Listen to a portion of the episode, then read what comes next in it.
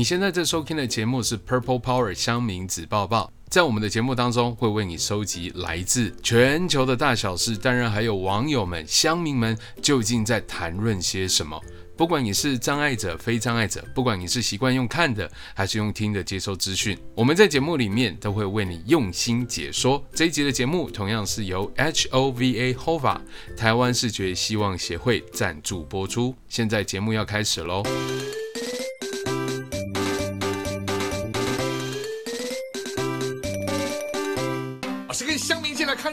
只是往前站你一点，我退后就是了。神七七 ORZ 三杯啦，沙眼猫咪，八加九，九四黄，茶水表，这我一定急。八十七分，不能再高了。醒醒吧，你根本没有妹妹。Oh no！PTT 子豹子豹子报报报报报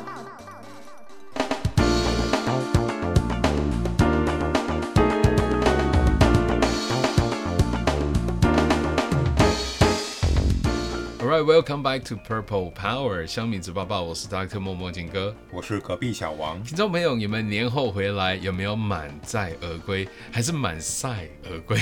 呃，感觉不太卫生哦。因为呢，过年期间大家吃得饱、吃得暖、睡到自然醒，一定是相当的开心啦。但是其实这九天的连假，如果你没有外出的话，总不能只是一直守着电视节目或者是线上追剧。有没有跟我们一样准时收听我们的节目之外，也来饱读诗书一下呢？其实，在国际上还是有很多的趣闻哦。虽然从去年二零二一年到今年二零二二年，全世界呢都还是在新冠肺炎的笼罩之下，嗯但其实还是发生了不少有趣的趣闻。真的吗？大部分我们看到的好像都是各个区域跟国家爆出来的疫情啦、variant 啊，但是没想到还有趣闻哦。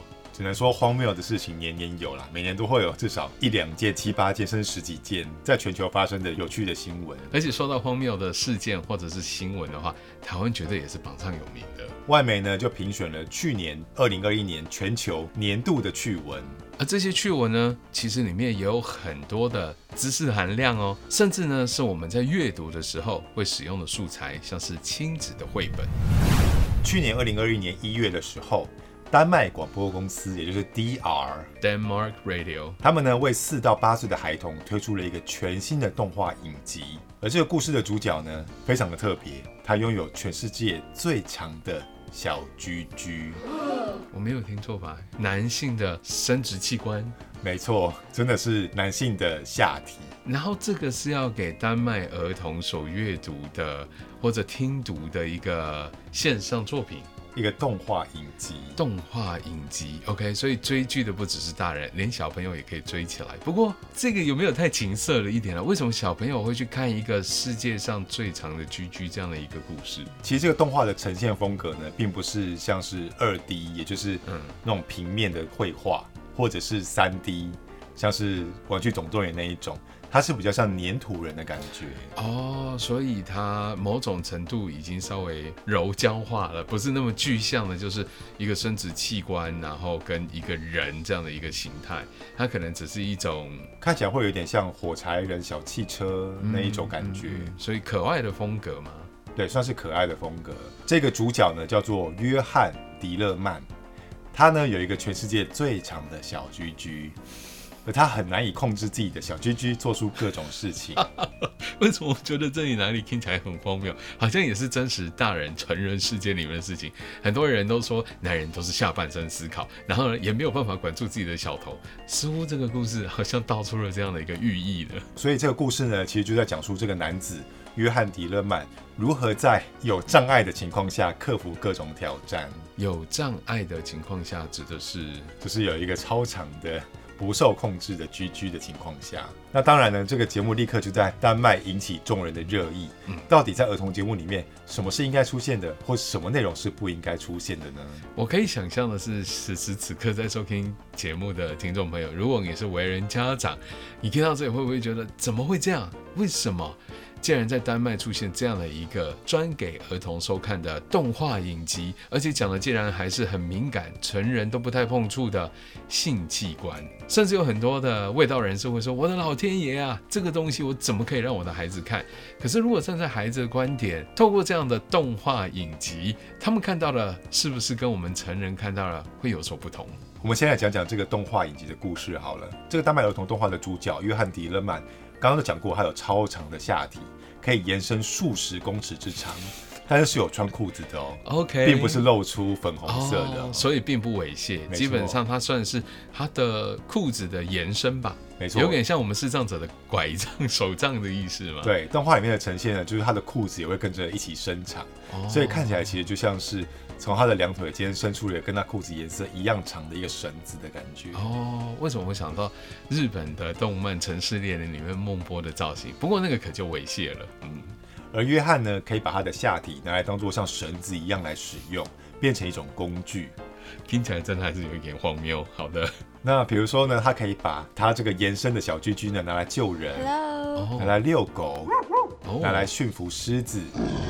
哇哦，但是呢，这个超长下体有时候也会不受控制，会偷走别人的冰淇淋啊，嗯打破花瓶啊，嗯，这种种的行为都让约翰自己本人感到相当的困扰。所以基本上在这个丹麦的动画影集里面，他其实把人类。就是约翰的小鸡鸡变成相当的生动活泼，而且有生命力。很多的时候，他并不受到约翰的控制跟约束，他有自己的想法，要做自己想做的事。感觉就像是牵了一个不受控制的宠物的感觉。嗯嗯，而这个节目呢，在去年一月三号首播之后，马上大受欢迎。根据了解呢，播出五天之内就有二十五万名儿童看过，而且大肆的宣传。大受欢迎诶 OK，因为如果真的我们不是站在一个成人的观点来看，或许孩子看到很单纯的就是哦。约翰的小鸡鸡就是很有自己的主见啊，做自己想做的事情，但在成人的眼中似乎就不是这么一回事喽。他们只看到小鸡鸡这三个字吧。嗯，那当然呢、这个以小鸡鸡当主题的故事，不要说是给小孩看了，就算是给大人看，可能都会引发一些讨论、一些争议。所以呢，马上这个故事就引发了正反两派的争论。如果真的是站在台湾的观点，我觉得一定会有人担心说，好，就算这个动画影集真的是可以给孩子看，带来一些启发，但是又害怕孩子可能之间在讨论的时候，就会彼此问对方说，那你的小鸡鸡多长呢？或者是你的小鸡鸡可以救人吗？或者是轻易把你的小鸡鸡掏出来给我看？我觉得更多的时候，大家可能是担心这样的事情发生，家长们、老师们可能还没有准备好怎么样去做恰当的引导。像是丹麦作家马特兰呢，就认为说，这样一个无法控制自己下体的男人，真的是我们想要传达给孩子的讯息吗？虽然它里面有几分真实性哦，从两个社会层面来解读失控的小鸡鸡，跟如果从故事啊、童书啦、动漫影集的这个观点来看，其实可以传达的观点非常的多元。总之呢，来自学界还有政治界不同的意见不断的涌入。那批评的角度呢，包含像是感觉像把性侵的文化给合理化，嗯或是迎合了恋童癖，嗯担心这样有父权色彩的议题看似无害，但是会导致性别平等的努力倒退。嗯，这么听起来啊，我觉得就可以道出我们的社会啊、我们的价值观、我们的道德观的某一个部分的既定印象，或者说是一种刻板的印象。但是一体两面嘛，有没有其他解读的方式呢？也是有支持这部动画的人，他们觉得是用一种比较轻松的方式跟小孩介绍人体的构造。嗯，就有一位研究亲子孩童的临床心理家，叫做霍斯提，他认为说反对方想太多了，孩子们认为这个故事很有趣，因为故事描述一个会冲动的人，有时候会无法控制自己，而且也会犯错，就像一个小孩子一样。而最重要的是，约翰呢，最后总是会做出对的事情，为自己的行为负责。确实，诶，其实可以透过无论是绘本啊、故事啦，或者是这种动画影集，现在啊，媒体跟素材呈现的方式很多元，都可以吸引到孩子们的注意力。但是最终，如果我们在 storytelling 说故事的时候，还是可以把它回扣到我们想告诉小朋友什么。我们想告诉他们，虽然有不同之处，但是也有很多的同理啦，啊或者很多的理解在这个当中。多元包容的社会还有一些特质，或许正是这一些。夸张故事的背后，或者是生动活泼的呈现的背后，想要告诉我们的事情。而丹麦广播公司的发言人呢，也表示说，其实不少父母或是反对方，在根本还没播出的时候就来信要求他们要停止播出，他们根本就还没有看过就直接做了批评。但是这个节目在丹麦播出之后，其实获得了巨大的成功。嗯，而对于批评者的意见呢，丹麦广播公司也表示，他们其实也可以再做一个关于无法控制自己下体的女人的节目哦，的一个故事。意指的就是一个是生殖器官阳具，另外一个就是女性的生殖器官阴道咯。没错，OK，他们其实也可以做一个女方的故事，来做一个性别平权。对，如果只是为了所谓的 gender equality，而是为了性别平等哦，这个议题其实在国内也是相当的受到重视了。但我觉得呢，我们不应该去害怕，或者是因为不知道怎么沟通或者教育我们的下一代就回避这些议题。或许正可以透过这些可爱的呈现、说故事的方式、动画啦，各种不同的新媒体的技巧，来融入跟带入一些过去我们不敢碰触的议题。我相信啊，对于家长，不管是在性别平等啦、性教育啦，或者是现在更多元包容的社会，也不失是一个好的沟通方式。哦，我们也算是在节目里面跨出了一大步，讲了一个比较有关性的议题。接下来呢，我们有更劲爆的，我们要来骂脏话，而且呢，要带你认识一群婊子。在法国东北部有一个省叫做摩塞尔省，它里面的一个小镇呢的脸书官方粉丝专业，去年遭到脸书的删除。你说是在 Facebook 它上面的社群上，有一个小镇的脸书社团，竟然被被封锁、删除、下架。就是被阻了哦哦，以乡民的说法，被祖克伯阻了，OK，受到了诅咒。而原因呢，就是因为脸书的演算法把这个小镇的名称跟某个英文的侮辱性词汇给搞混了。哪一个词汇？就是我刚才说的婊子吗？没错，因为这个小镇的名称呢，拼法叫做 B I T C H E。OK，哦，可是这跟真正我们在骂出口的啊，我们解释一下，我们在节目里面是为了教学哈，而不是要骂脏话。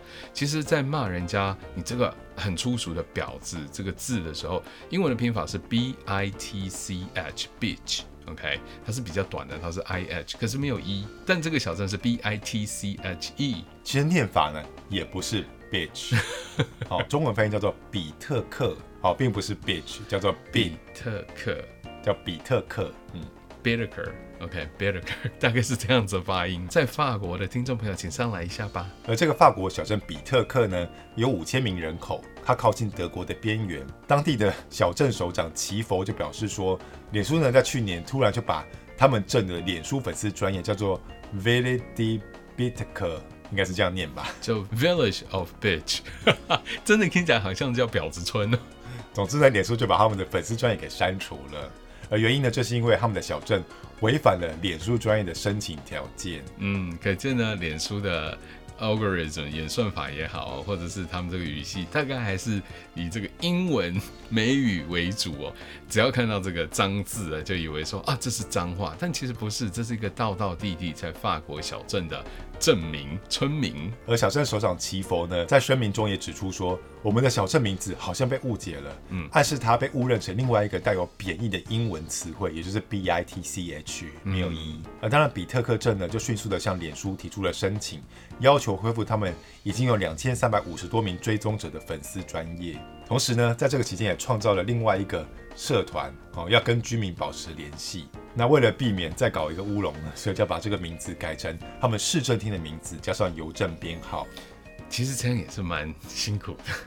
对，就把它改成叫做 Mary 五七三二零哦，M A I R I E 哦，五七三二零。不过真的是苦了这个法国的小镇还有镇长哦，在这个过渡时期，还得先创一个邮递区号的小镇专业啊，也只好等这个脸书来调查一下，还他们清白。有啦，在隔了几个礼拜之后呢，脸书的官方就承认自己家的演算法做出了不正确的分析。嗯，发言人表示呢，他们在发现错误之后，已经迅速的恢复了比特克镇的粉丝专业的页面。这真的很重要，还人家清白吧。不过呢，这也看得出来啊，他们的演算法里面真的都还是以这个英文啦、美语啦为主，所以啊才会 有这样误判的情势。齐佛首长呢表示说，其实这件事情呢就体现了自动管理工具的不足，还有他们的局限性，强调说还是只有人眼才可以做出真正的评估跟判断。不过呢，后来法国的脸书分部的负责人呢也已经跟齐佛首长联络，并且致歉。而齐佛首长呢，还邀请对方跟脸书的创办人就是佐克伯，可以前往他们的婊子小镇来观光哦。好的，也算是美事一桩了。也透过这个有趣的新闻呢，让我们了解到，大家千万不要只是用自己的眼光或自己的眼界来做事情的判断。好的，而我们呢，透过声音啊，在节目里面带你从 Denmark 丹麦来到了 French 法国，接下来我们又回到了丹麦，而且啊，这一起有趣的新闻事件可是公说公有理，婆说婆有理。去年九月二十四号呢，丹麦的奥尔堡现代艺术博物馆举办了一个叫做 Work It Out 的特展，精选了好几样可以呈现现代社会中人与工作关系的一些展览艺术品，而他们呢就邀请了一个丹麦的知名艺术家，叫做哈宁，重新复制他在二零零七年跟二零一一年的两件作品。这两幅作品还算是蛮有名的哦，因为呢，它是用跟我们直接相关的 income，也就是我们的收入来做创作。其中一幅呢是在画布上排满了丹麦克朗的钞票，象征丹麦人民的年平均收入；而另外一幅呢，也是运用欧盟的纸钞排出了奥地利人的年平均收入。这两幅用钞票来进行的创作，里面的意涵真的非常的多元。不仅呢是用当地民众的均收，而且啊还血淋淋的指出一些背后的意涵。哈尼呢，在二零零七年用代表奥地利人年平均收入的两万五千欧元，也就是新台币八十一万元，排出了第一幅作品。然后又在二零一一年呢，用代表丹麦人年平均收入的三十二万八千克朗。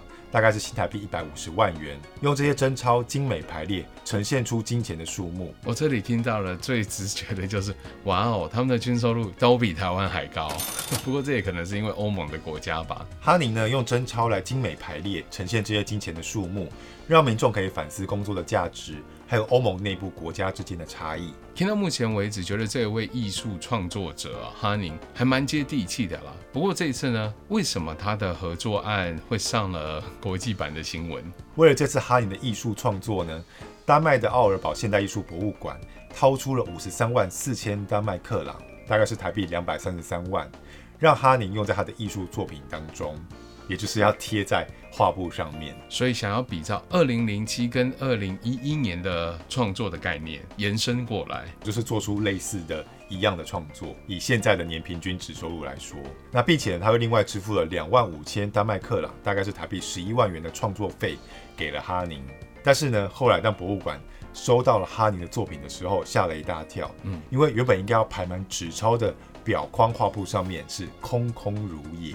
空空如也是做不出来，还是 他把钱花掉了，没有钞票可以贴？因为作品已经展出来了，从照片上可以看出一个大大的白色的表框画布展览在墙上，而作品名称呢，就是拿了钱就跑，Take the money and run。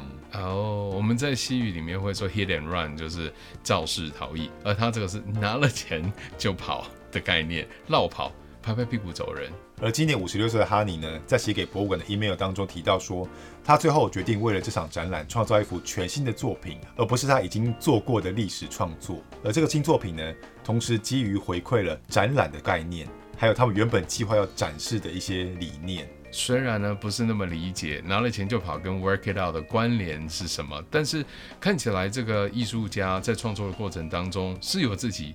独到的解读，只是看起来馆方应该不太能够认同吧。哈尼也表示说，他知道自己违约了，但是违约呢，也是他的创作理念的一部分。感觉好牵强，强词夺理呢。哈尼表示呢，他从他自己的艺术创作角度来看，他可以创造出一幅比博物馆想的更好的作品，所以他不觉得自己是拿了这些钱，偷了这些钱。嗯，因为他创作了这个作品，比他们原本计划的还要好上十倍甚至百倍，所以他认为这一点都没有问题。这哪里说不太通啊？如果他说十倍、百倍，那他应该也是要可以被数据或数量化的东西。当然了，自圆其说也是很多创作者必先具备的一个技能。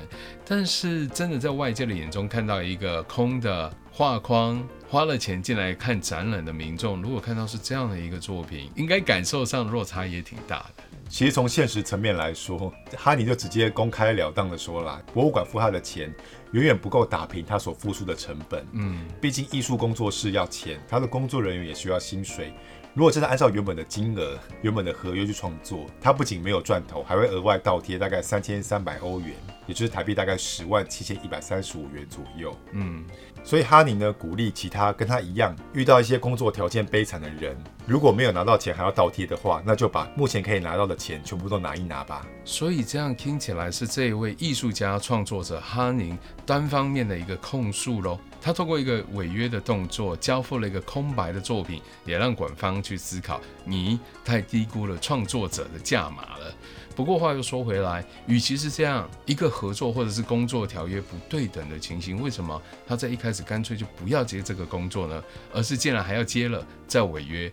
照常理来讲，还是说不太过去。可能就是为了引发某一些话题吧。不过呢，博物馆的馆长就表示说，虽然这些举动有中他的笑点，他觉得是很有趣的，但是毕竟这些钱并不是博物馆馆方的钱，而是纳税人的钱。博物馆方呢也觉得自己是有支付艺术家合理的报酬，所以要是哈宁没有在展览结束的二零二二年一月十六号之前归还这些提供创作用的丹麦克朗纸钞的话，就必须要采取法律的行动，也就是不得不起诉这名艺术家。真的没有想到，从一个艺术的创作、文化的展演事件，演变成了一个劳资双方的纠纷哦。不过这样的情势呢，在我们的日常生活中是时常可见的，包含这位艺术家创作者哈林他所举的状况，一个劳资不对等啊，或者是这个工资过低。唉，很多时候真的是很难一言两语就说得清啊。特别像是很多的身心障碍者，像我们中途失明的视障者，过去可能跟大家享有一样的工作条件跟收入，但是在成为障碍者之后呢，整个工作的条件还有收入也就大幅度的下滑，甚至是不对等了。这样的情形呢，也要请我们的听众朋友陆续跟我们一起关心喽。Anyway，我们现在就先听来自 HOVA 社团法人台湾视觉希望协会的公益广告。广告回来之后啊，我们立刻为你揭晓这一起事件，它其实还有后续。以下是美国疫情的最新讯息：美国确诊人数高达一百三十五万，川普除外。好厉害哟！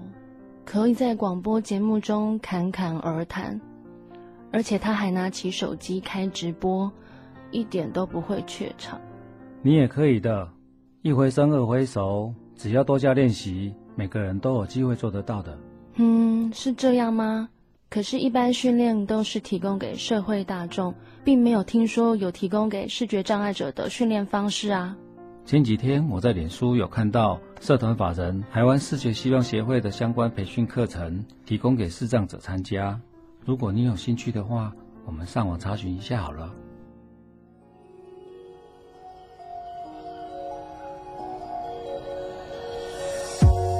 台湾视觉希望协会提供了中途失明者支持、视觉障碍者生活重建训练，每年还会举办视觉障碍者广播电台人员培训、视觉障碍者舞台表演人员培训、口述电影制作及培训等相关服务。如有兴趣了解，可上网搜寻关键字 “HOVA 台湾视觉希望协会”。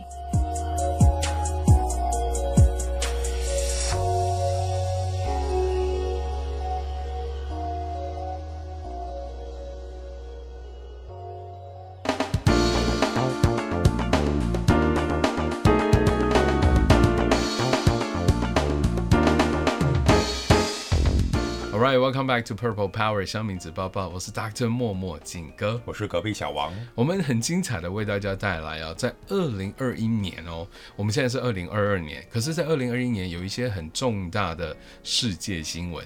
都很有趣，而且它有趣的层面哦是各个不同的解读。刚才听到就是这个在丹麦嘛所发生的一起劳资纠纷的事件，从艺术创作的观点，以及从这个劳资双方不同的观点呢起了一些争执。